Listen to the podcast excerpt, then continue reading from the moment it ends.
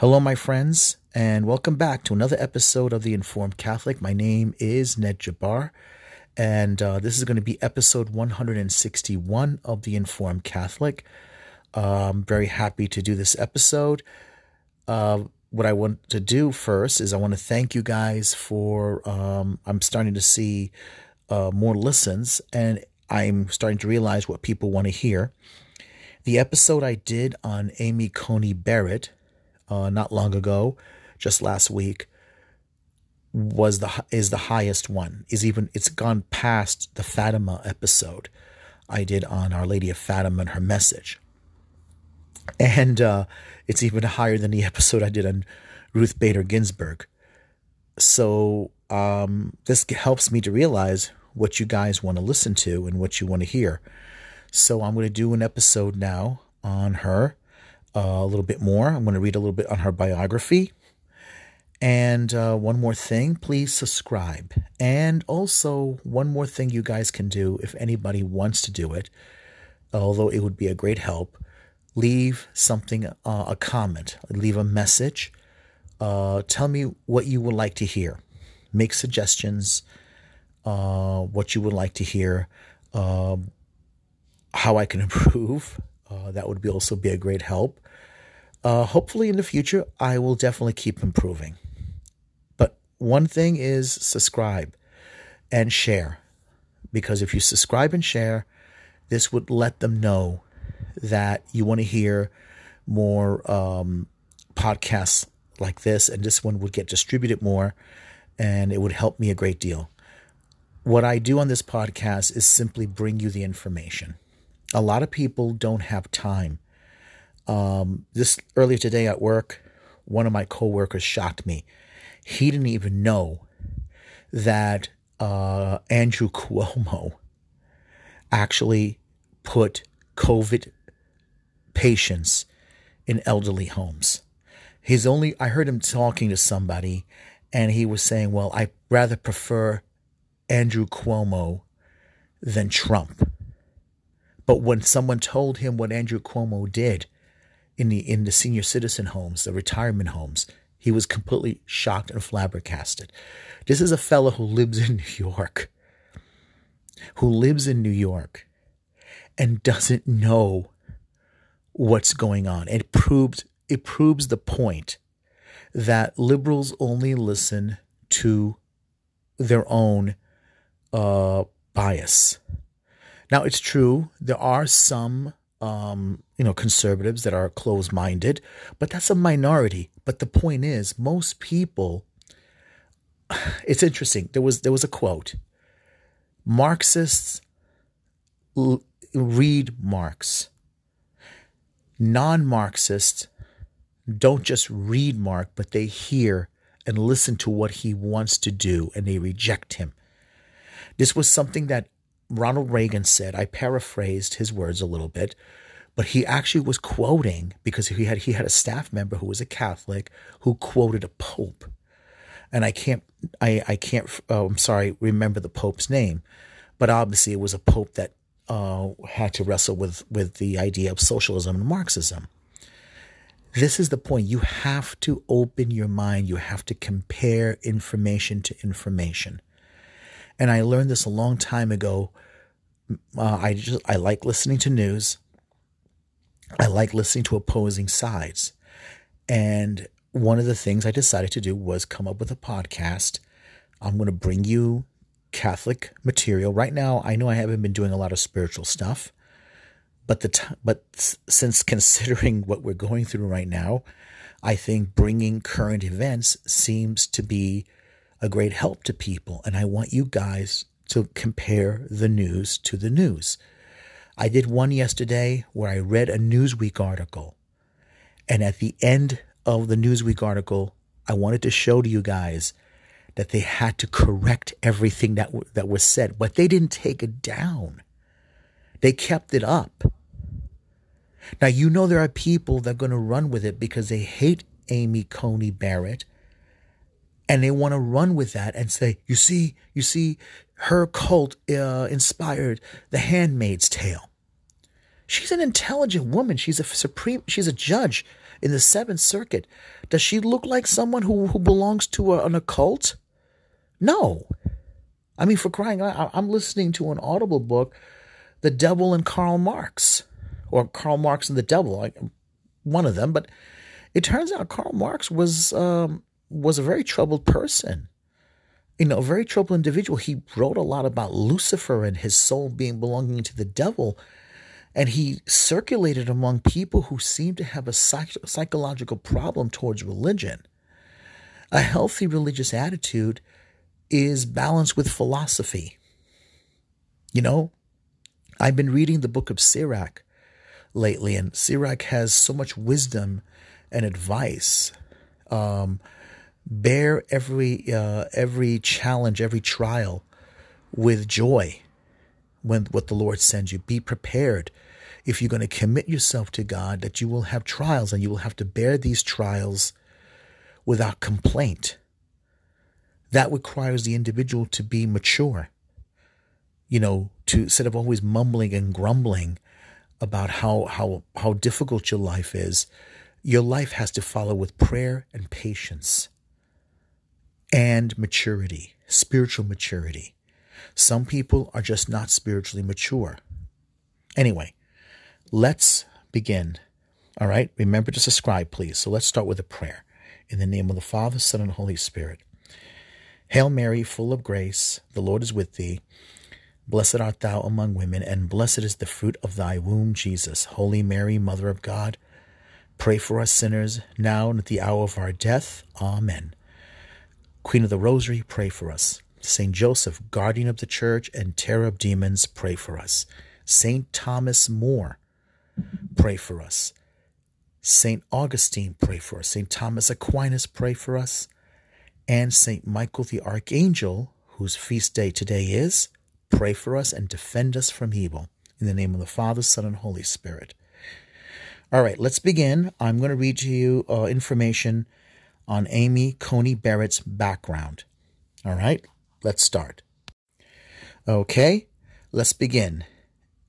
Amy Coney Barrett, born 1972, is an American lawyer, jurist, and academic who serves as a circuit judge on the U.S. Court of Appeals for the Seventh Circuit. President Donald Trump nominated Barrett to the Seventh Circuit Court of Appeals on May 8, 2017, and the Senate confirmed her on October 31, 2017.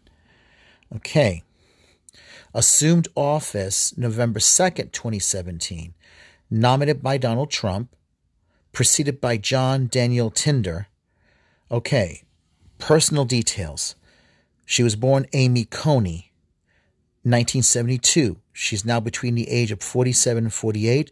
She was born in New Orleans, Louisiana. That's in the United States. Her spouse is Jesse Barrett. She has seven children. Education, Rhodes College, BA, and, and she also went to the University of Notre Dame. Academic background and academic work. Institutions, Notre Dame Law School. Okay, website, Notre Dame Law Biography. Before and while serving on the federal bench, she has been a professor of law at Notre Dame Law School, where she has taught civil procedure, constitutional law, and, uh, and statutory interpretation. Eleven months after her confirmation to the Se- Seventh Circuit Court of Appeals, Barrett was added to Trump's list of potential Supreme Court nominees. On, on September 26, 2020, Trump nominated Barrett and uh, to succeed Ruth Bader Ginsburg on the United States Supreme Court. Early education. Amy Coney was born in 1972 in New Orleans, Louisiana. She is the eldest of seven children. She came from a big family with five sisters and a brother. Her father, Michael Coney, worked as an attorney for Shell Oil Company, and her mother, Linda, was a high school French teacher. She grew up in uh, a suburb of New Orleans. Sorry for mispronounced that, I don't speak French. And graduated from St. Mary's Dominican High School in 1990. After, high school, Barrett went to Rhodes College on a scholarship where she majored in English literature and minored in French. She graduated in 1994 with a Bachelor of Arts magna cum laude and was included into Pi Phi Beta Kappa. That's college stuff.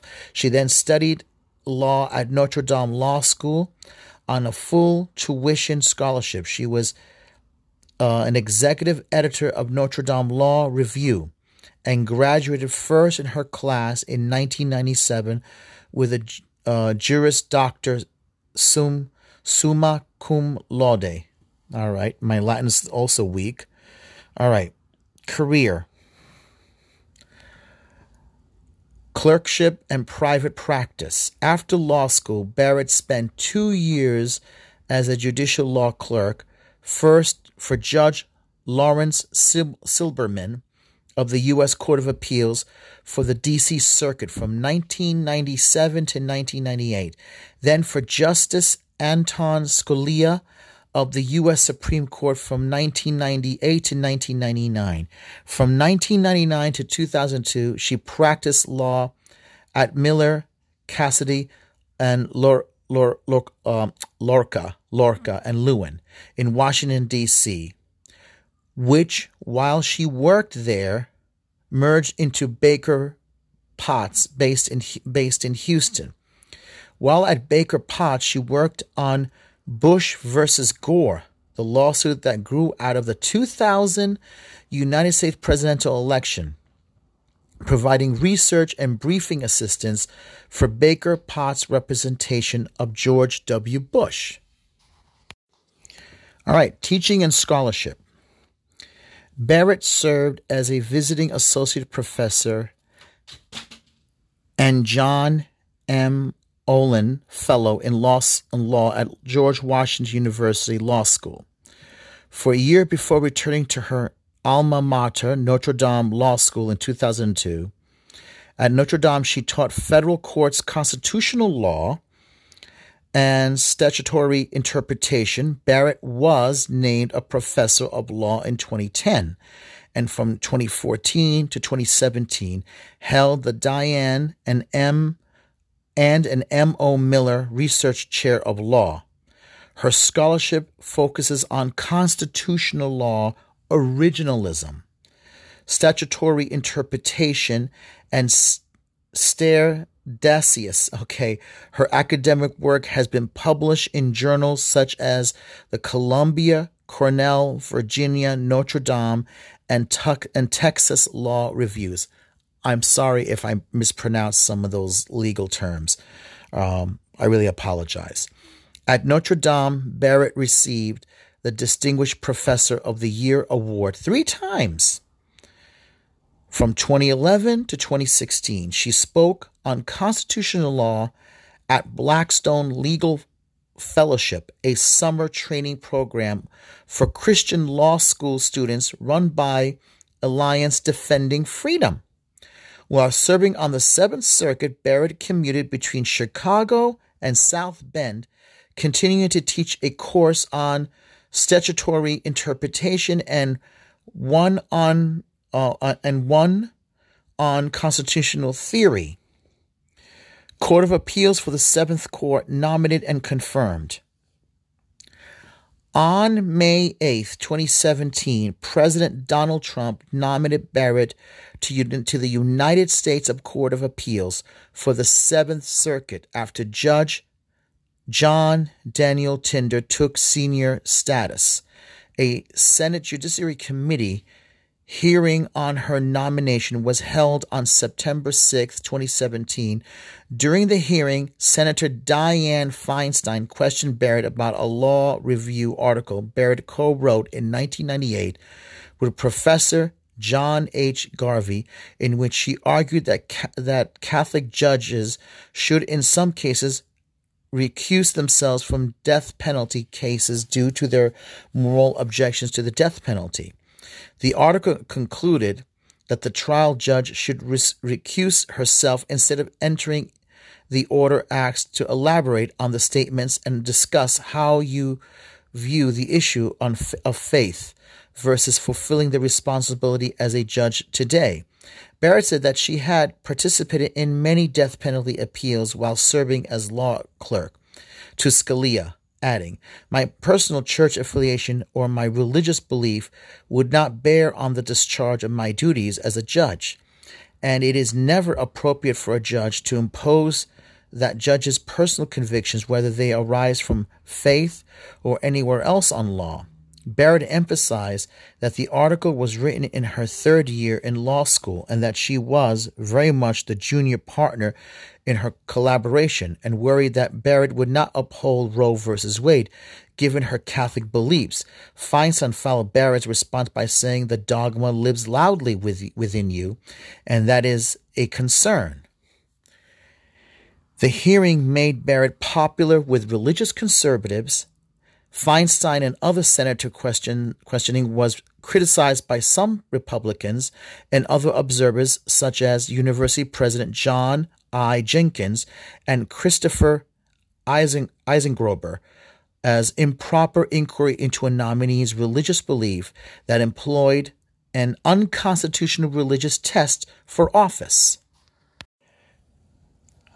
Lambda Legal, an LGBT civil rights organization co signed a letter with 26 other gay rights organizations opposing Barrett's nomination. The letter expressed doubts about her ability to separate faith from her rulings on LGBT matters. During her Senate hearing, Barrett was questioned about landmark LGBTQ legal procedures such as Obergefell versus Hodges, United States versus Windsor, and Lawrence versus Texas. She said these cases are binding precedents that she intended to faithfully follow if confirmed to the appeals court as required by law. The letter Lambda Legal co signed read, simply repeating that she would be bound by Supreme Court precedent, precedent does not eliminate indeed if uh, if how Professor Barrett would interpret and apply precedent when faced with the sorts of dilemmas that, in her view, put Catholic judges in a bind. She said nothing about religion. Barrett's nomination was supported by every law clerk she had worked with and all of her 49 faculty colleagues at Notre Dame Law School. 450 former students signed a letter to the Senate Judiciary Committee supporting her nomination. On October 5th, 2017, the Senate Judiciary Committee voted 11 to 9 on party lines to recommend Barrett and report her nomination to the full Senate. On October 30th, the Senate in, the Senate invoked uh, invoked by a vote of 54 to 42.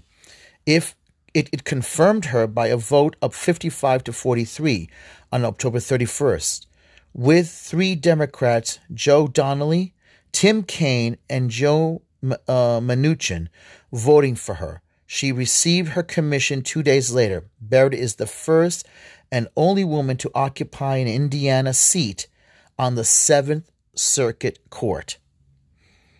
Notable cases Title IX of the Education Amendments of 1972.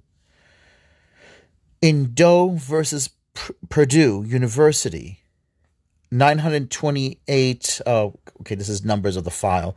The court, in a unanimous decision written by Barrett, reinstated a suit brought by a male Purdue University student, John Doe, who had been found guilty of sexual assault by Purdue University which resulted in a one year suspension, loss of his Navy uh, scholarship, and expulsion from the uh, ROTC, affecting his ability to pursue his chosen career in the Navy.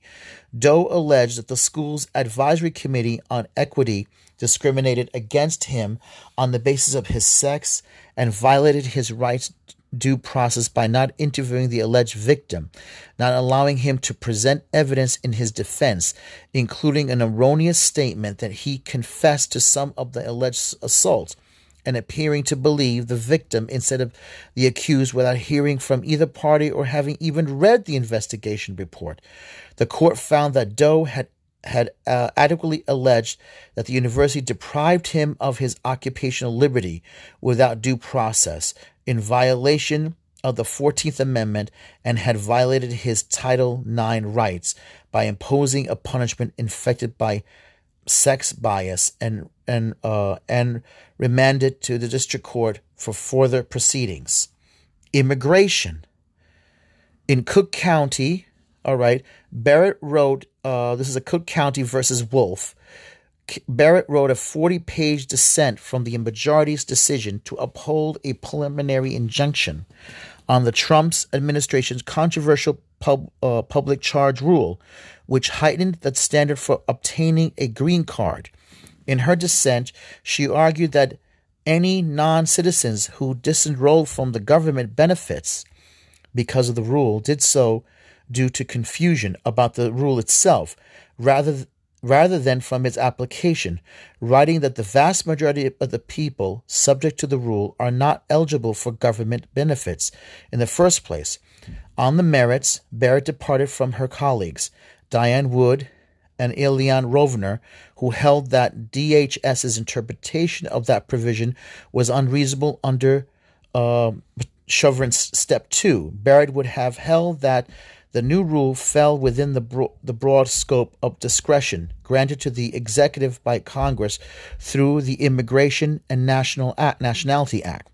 The public charge issue is the subject of circuit split. The Second Amendment.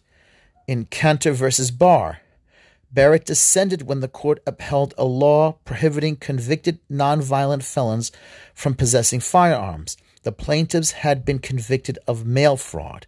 The majority upheld the felony disposition statutes as substantially related to an important government interest in preventing gun violence. In her dissent, Barrett argued that while the government has a legitimate interest in denying gun possessions to felons convicted of violent crimes, there's no evidence that denying guns to nonviolent felons promo- promotes this interest, and that the law violates the Second Amendment. Fourth Amendment. The case United the case United States versus Watson. Uh, 2018 involved police responding to an anonymous tip that people were playing with guns in a parking lot. The police arrived and searched the defendant's vehicle, taking possession of two firearms. The defendant was later charged with being a, felon in possession of firearm. The district court denied the defendant's motion to suppress on appeals of the Seventh Circuit. In a decision by Barrett, vacated and uh, remanded, determining that the police lacked proper uh, probable cause to search the vehicle based solely upon the tip when no crime was alleged. Barrett distinguished uh, Navarrete versus California and wrote the police were right to respond to the anonymous call by coming to the parking lot to determine what was happening. But determining what was happening and immediately seizing people upon arrival are two different things. And the latter was uh, premature. Watson's case presents a close call, but this one falls on the wrong side of the Fourth Amendment. Other cases. In 2018,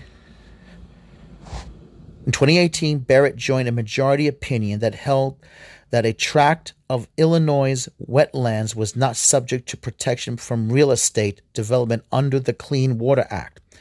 The case dealt with the Obama administration's expansion of the bodies of water that can be regulated by federal government. In early September 2020, Barrett joined Judge Diane Wood's opinion against the Illinois Republican Party challenge against Governor J.B. Uh, Pritzker's COVID 19 orders. All right, well, that's, that's that one there. Let's go to judicial philosophy. All right, judicial philosophy and political views. Barrett identifies as an originalist. She is a constitutional scholar with expertise in statutory interpretation. Reuters described Barrett as a favorite among religious conservatives. Barrett clerked for Justice Anton, Anton Scalia. She has spoken and written of her admiration of his close attention to the text of statutes and praised his adherence to originalism. In 2013, Barrett wrote a Texas Law Review article on the doctrine of absterdacius, uh, in which she listed seven cases that should be considered supersedents, cases the court would never consider overturning. The list included Brown versus Board of Education and Mapp versus Ohio, the, the Fourth Amendment on the states, but specifically excluded Roe versus Wade. In explaining why it was excluded, Barrett referenced scholarship agreeing that it, that in order to qualify as supersedent, a decision must have widespread support for not only jurists but politicians and public at large. To the extent of becoming immune to reversal or challenge, she argued that people must trust a ruling's validity to such an extent th- the, the matter has been taken off of the court agenda, with lower courts no longer taking challenges to them seriously. Barrett pointed to Planned Parenthood versus Casey as evidence that Roe had not yet attained the, this statutes, uh, the status. Barrett has never ruled directly on abortion, but she did vote to uh, to rehear a, su- a successful challenge to Indiana's parental notification law in 2019. In 2018, she voted against striking down another Indiana law requiring burial or cremation of fetal remains. In both cases, Barrett voted with the minority. The Supreme Court later reinstated the uh, fetal remains law, uh, law, and in July 2020, it ordered a rehearing in the parental notification case. A, at a 2013 event reflecting on the fourth anniversary of Roe, uh, 40th anniversary of Roe versus Wade, she described the decision in Notre Dame magazine, paraphrase, as, cre- uh, as creating through a judicial fiat a framework of abortion on demand in a political environment that was already liberalizing abortion regulations state by state. Barrett noted that scholars from both sides of the debate have criticized Roe versus uh, Wade unsuccessfully, creating a, uh, the political backlash known as colloquially as Roe versus Rage, a, a, a dynamic that has since affected everything from federal and state elections to the federal judicial nomination process. Barrett also remarked that it was very unlikely the court would overturn the core of Roe the fundamental element that the woman has a right to choose abortion will probably stand. The controversy right now is about funding. It's a question of whether abortion will be publicly or privately funded. NPR reported that the, those statements were made before Trump's election and his appointment of Justice Neil Gorsuch and Brett Kavanaugh, which made the overturning of Roe more plausible. Barrett was critical of John Roberts' majority opinion in National Federation of Independent Businesses versus Sebelius. Roberts' opinion defended the constitutional, uh, constitutionality of Obamacare's individual mandate. By criticizing it as a tax, Barrett disapproved of, his, of this approach, saying Chief Justice Roberts pushed the Affordable Care Act beyond its plausible meaning to save the statute she signed a letter criticizing the Obama administration's approach to providing employees of religious institutions with birth control coverage and without having the religious institutions pay for it. All right.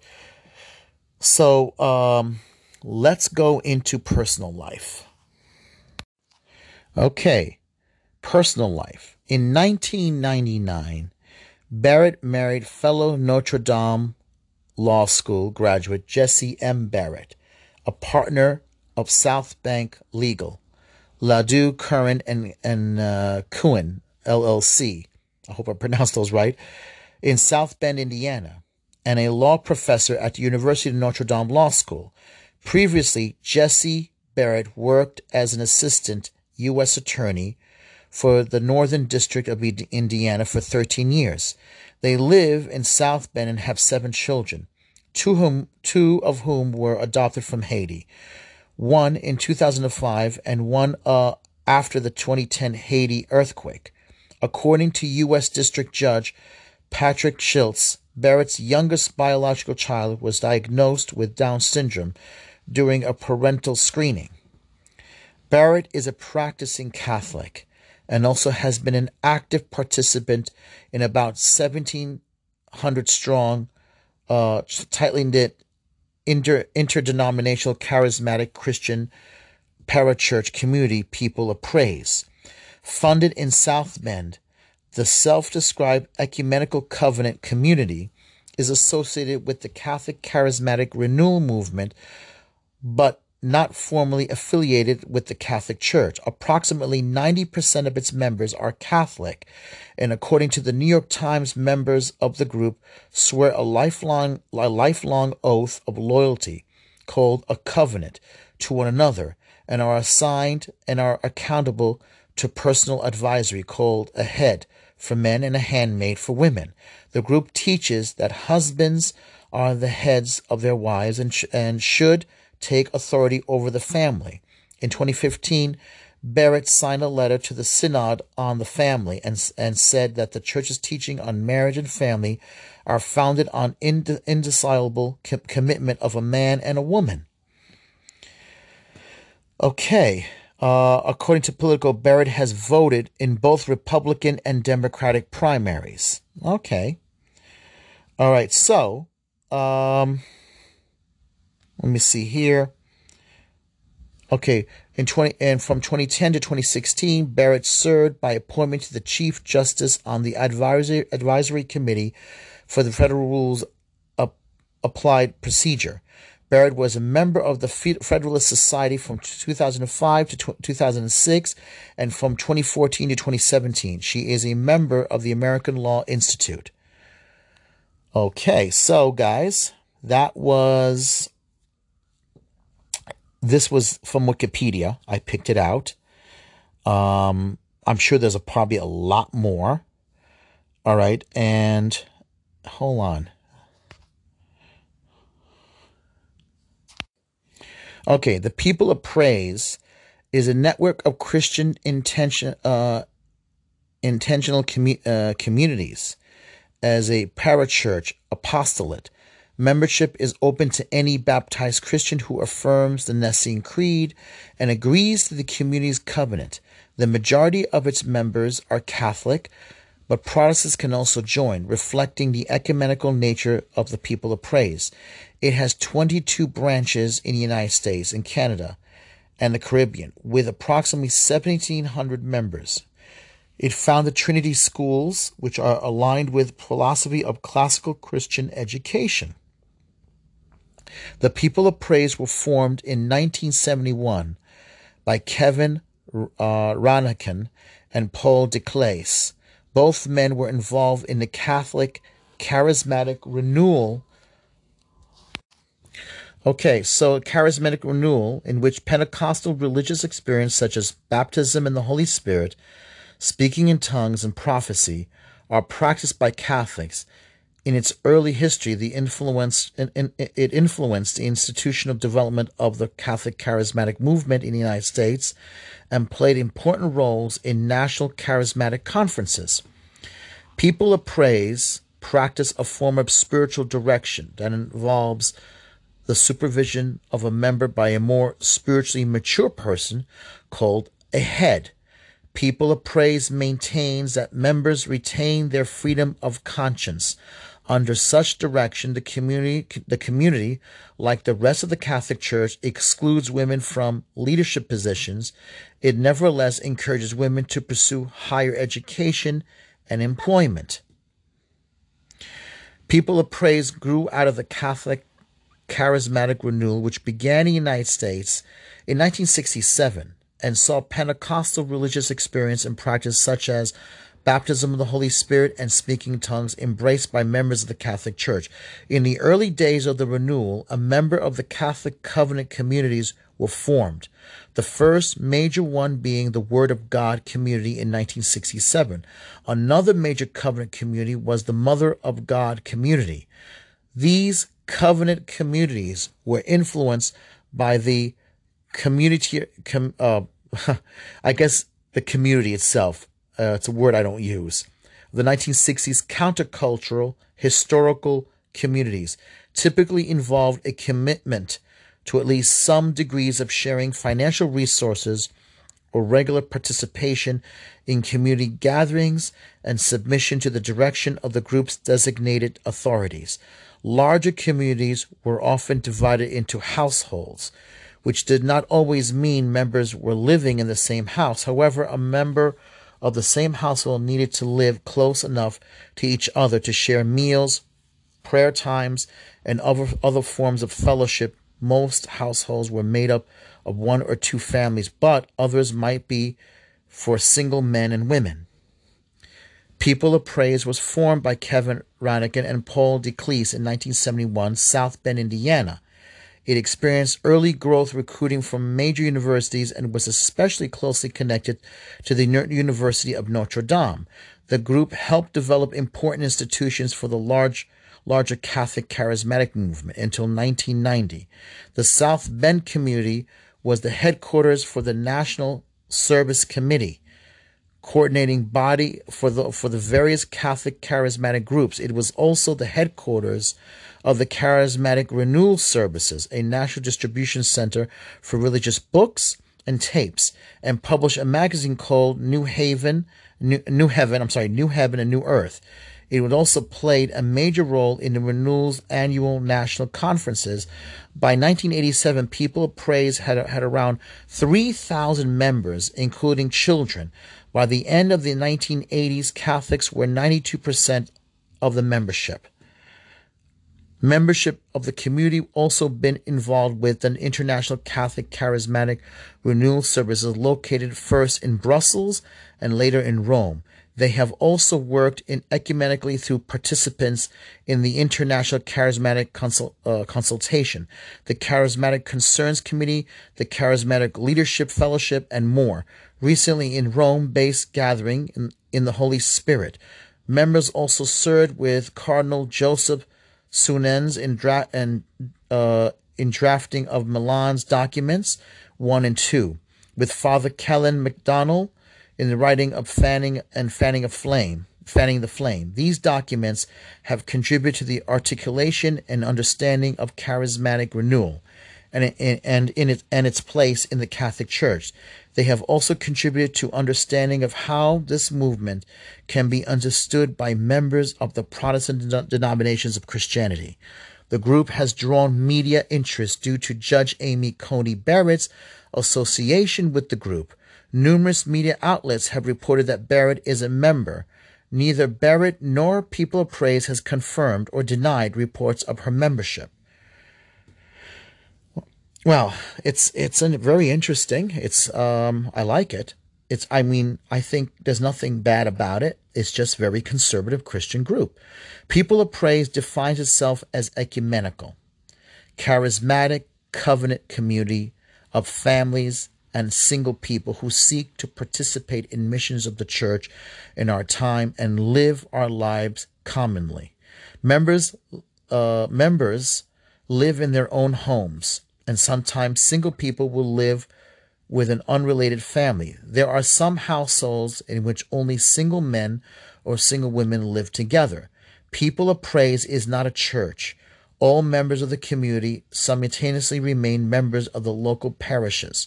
Majority of its members are Catholics, with Lutherans, Anglicans, Methodists, Pentecostals, and non denominational Christians also are, are represented. The spirit and purpose of the people of praise state that we will live our lives together as fully as our church permits, with the hope that we may soon attain unity of faith in the fullness of Christ our Lord. Members of the People Praise engage in weekly meetings that include religious teachings, scripture readings, witnessing, and prayers, prayer for those with needs. Local groups may also hold charismatic prayer meetings and meet for dinner and fellowship and praise and worship. Members also meet in small groups. Uh, anthropologist Thomas uh, Csordas has written that the people of praise is theologically conservative with a hierarchical leadership structure, but it also it also influenced by the um, communitarianism okay, I finally pronounced it, I think, communitarianism of the 1960s counterculture. Covenant. The people of praise considered itself to be a covenant community. The community considers the covenant when entered into among members to be one of a mutual care and service in spiritual, material, and financial matters based upon Ignatian spirituality, the spiritual exercises of Ignatius of Loyola, and the covenant is not an oath or a vow. A member is released from it if they believe God is calling them to another way of life.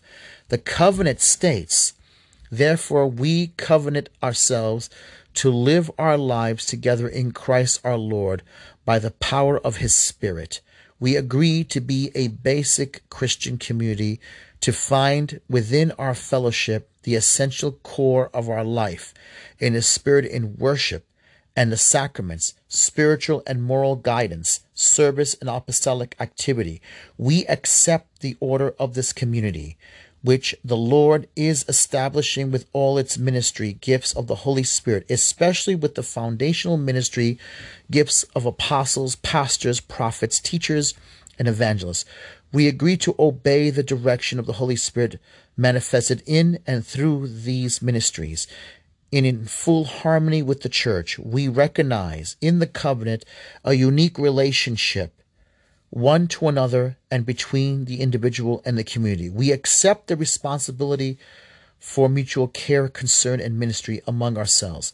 We will serve one another and the community as, as a whole in all needs spiritual, material, financial. We agree that the weekly meetings of the community is primary among our commitments and that we will not be absent except for a serious reason.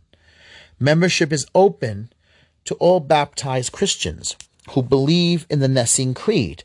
These are two stages of membership in the community, underway all covenant.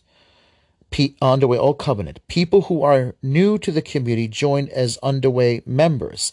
This stage of membership is meant as a time for people new to the community to freely explore, in consultation with the leadership, whether they belong in the community. While a member is underway, he or she actively participates in all aspects of community life.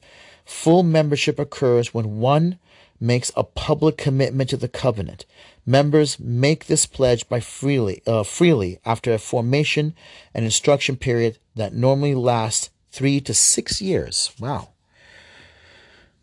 Leadership and direction. I mean, there's so much here. Oh, wow. You can, you know, gender roles. I can go on and on. But I think uh, I think we, we, we get it, right? I think we do get it.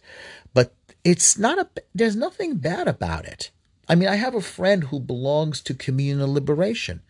And I, you know, I wish, I wish I could participate more. I mean, I think belonging to a, a Catholic community um, is is a good idea. I think it's a for us Catholics, and I think for many Christians, especially those who take their their faith very seriously and you know, living in this secular world can sometimes, you know, make you feel lonely. And I have to admit it, it that is one thing. One does feel extremely lonely and, you know, you feel detached.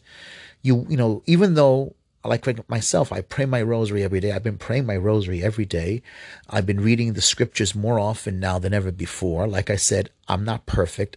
Um, but I think you need to develop a good spiritual habit it's important that you you develop a good spiritual habit, a good habit that is not dry. I think it's very important that we that you do this. For me, it has it has made me, you know, uh, closer to God. And I need to be close to him or else I will stray away. And a lot of the other things are beginning to be I'm wrestling with with my um, usual distractions. Um, I grew up with comic books.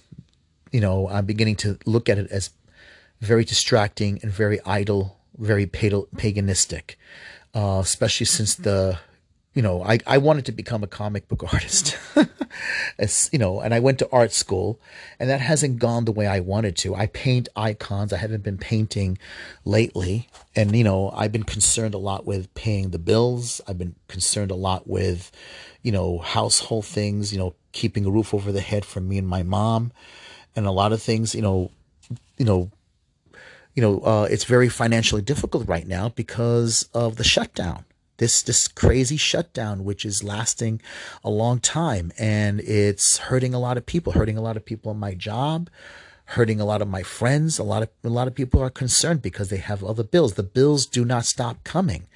We all know that. And unfortunately with some people who I think I understand the seriousness of the covid. I understand people who are who are susceptible and fragile towards it. But at the same time, people are hurting financially. Sometimes you wonder which is worse. You know, one affects the other, and people are scared. They're scared of the uncertainty. They don't want to fail their families. And I understand that. And I understand that part because the damage is long term. Um, you know, it's just difficult. I know that there's no easy answer to this. And the only thing you have is prayer to guide you through it, to comfort you, to strengthen you, to, to calm you down, to remove the anxiety, to help you with the anxiety. And you bring all your troubles, you cast your troubles onto the Lord. And I, and I can, and I think I can understand why these movements are very important because we don't live in a Christian society anymore. We live in a post Christian society. And this woman, who is now Supreme Court nominee, knows how to balance her philosophy, her um, her ideology, her understanding of the law with her faith. She's like a female Thomas More to me. God bless her. She's a female Thomas More. You know, and I think that's fantastic because Thomas More is one of my heroes because he was a layperson. He was not a priest. He wanted to be a priest, he wanted to be a monk, and he chose to be a lawyer, and he was a lawyer and a judge and a statesman. And I think that's fantastic. You know, you know, you know, for her, I mean, I wonder if Thomas More plays, you know, the influence of Thomas More plays any role in her life. It would be great to know about that. It, you know, maybe one day we'll hear an interview with her. But anyway, I'm going to end it here. So God bless, and we'll be back together again soon. I hope this was a help. All right. So uh, hopefully I'll get another one done tomorrow. Okay. God bless.